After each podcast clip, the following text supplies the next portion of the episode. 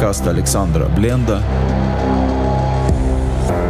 Беседа о Торе и Новом Завете.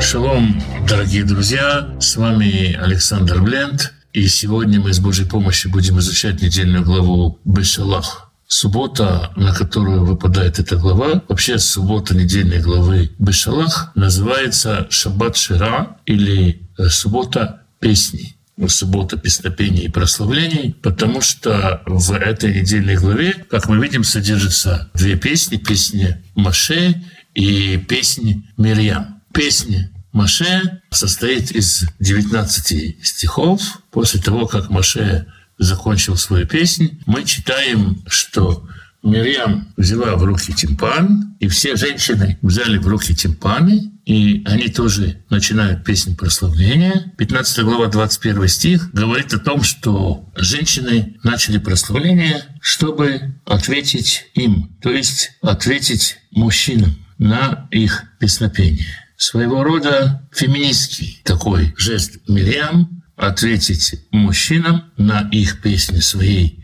песни, чтобы показать, что женщины, по крайней мере, равны в правах в предстоянии Всевышним. Но э, на самом деле комментаторы говорят, что то, что песня Мириам состоит только из одного стиха, Мириам говорит Пойте Всевышнему песнь, ибо высоко превознесся он, коня и всадника его вверх он в море. Только один стих в ответ на 19 стихов из песни Маше. И комментаторы говорят, что это указывает на то, что Мирьям находится на более высоком уровне, и женщины находятся на более высоком уровне, чем мужчины. Еще одно подтверждение этому – это то, что все женщины имели в руках тимпаны – они не полагались на Мирьям как на своего лидера, они, э, каждая имела свой тимпан. Комментаторы и мидраши говорят, что каждая женщина, даже если она была одинокая, имела в семье свой тимпан. Они не искали внешнего лидерства, а каждая искала Всевышнего сама. Это снова ставит женщин по вере на большую высоту, чем мужчин. И еще одно доказательство тому, что когда израильтяне сделали золотого тельца, женщины не были инициаторами и не участвовали в этом как говорит Мидраш. А мужчины, как только Маше исчез, они полагались на Маше как на лидера, и в отсутствие Маше сразу захотели сделать себе Бога, который вывел их из Египта. В этом всем проявление более высокой веры у женщин, чем у мужчин. И хотя, конечно, комментаторы говорят о том, что и Талмуд говорит о том, что пророка, как Маше, больше не было, это и прямая речь Писания, тем не менее, влияние Мирьям на женщин, вера женщин, их способность воспринимать Мирьям и воспринимать слова Всевышнего, она выше по уровню, чем у мужчин. Поэтому, если вы обратите внимание, в тексте Мирьям названа сестрой Аарона,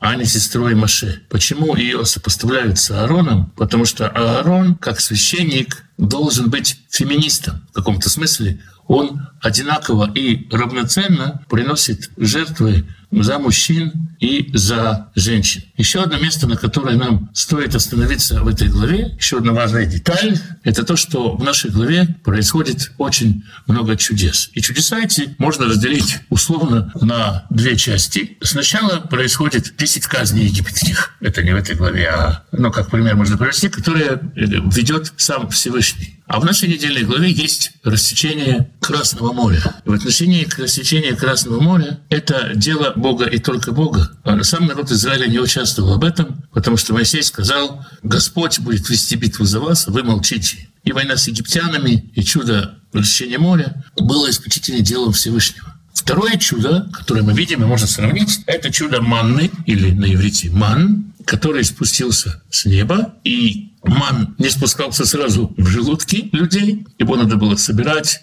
молоть, варить и так далее. Причастность к этому чуду, к получению этого чуда получили люди. Таким образом, начинается для всего народа сотрудничество со Всевышним. Можно сказать, что если имя Израиль, можно перевести как тот, кто транслирует, передает Всевышнего в этот мир. Задача любого израильтянина, любого человека, а в более широком смысле, любого, кто относится к народу Божьему и верующих, которые пришли через Иешуа и вошли в завет, задача — это быть сотрудником Божьим. Об этом и Павел говорит, о том, что Бог сделал нас сотрудниками. Это относится и к Израилю, и к уверовавшим из язычников. Есть чудеса, которые мы не можем получить без какого-то нашего усилия, без усилия с нашей стороны. Более того, хасидские учителя говорят о том, что сам спуск манны небесной, сам спуск этого хлеба с небес происходил за счет того, что Маше и Аарон достигли очень высокого уровня в том, что в хасидизме называется битуль или самоотмена, отмена собственной воли. Мы читаем в 16 главе, что когда израильтяне пришли жаловаться на все свои беды, в восьмом стихе Паше и Арон говорят Израилю «Вынахну ма», а мы что? что вы рушите за нас. То есть э, «ма», слово «ма» в изначальном своем смысле или «что», оно означает «ничто», а мы «ничто», и на нас не стоит роптать. Когда человек отменяет свою волю и подавляет свое желание ради желания Всевышнего, подчиняет свою волю воле Всевышнего, если так можно сказать,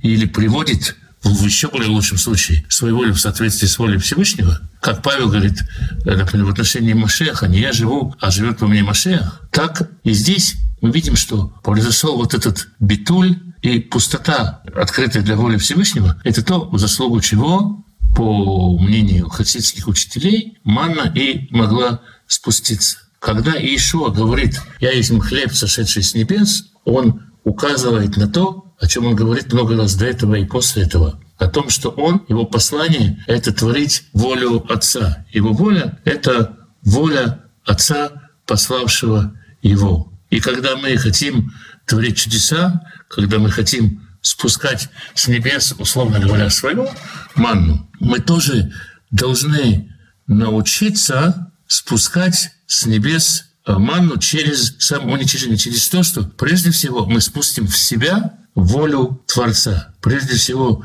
мы начнем видеть в себе все то, что нас отличает от Творца. Часто люди спрашивают, чего мне не хватает для того, чтобы получить божественное откровение, для того, чтобы Бог во мне жил. А правильнее искать чаще всего что во мне лишнего, где я сам проявляюсь, где я сам, ветхий мой человек, еще не умер, и Бог во мне не живет полностью. Если мы говорим «нахнума», мы ничто, не провозглашаем это, а свидетельствуем о себе, осознав себя, тогда мы реально способны сотворять чудеса. И дай нам Бог всем э, достигать этого состояния. И, естественно, нельзя обойти часто задаваемый вопрос о том, что евреи пришли в место, где находится 12 источников и 70 финевых пальм. Там они расположились при водах. Место называется Элим. Да, они пришли, кстати, из места Мара, где воды были горькими.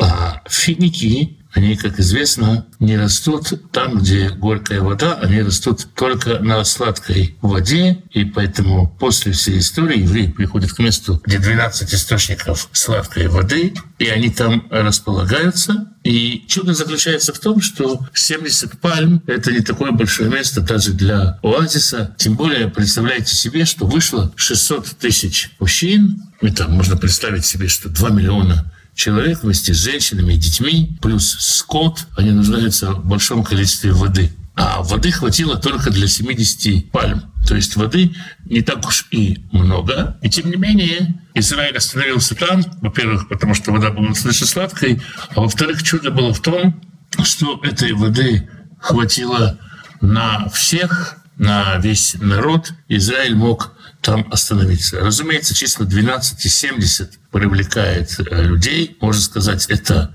как говорят многие комментаторы, что это 12 колен Израилева и 70 старейшин Израиля, что это место как бы изначально предназначено символически для Израиля. Можно сказать, что это подготовка более масштабная к связи со всем миром. Тогда можно сказать, что это 12 колен Израилевых и 70 народов. И это место, в котором впервые стали, можно сказать, изучать первые законы которые получили, а, как написано в 25 стихе, там установил он ему законы правосудия, и после этого испытания горькой водой народ пошел к сладкой воде и стал изучать то, что было получено в Маре. Можно сказать, что первое место изучения Торы, оно символически объединяет в себе и 12 колен Израиля, и 70 народов мира.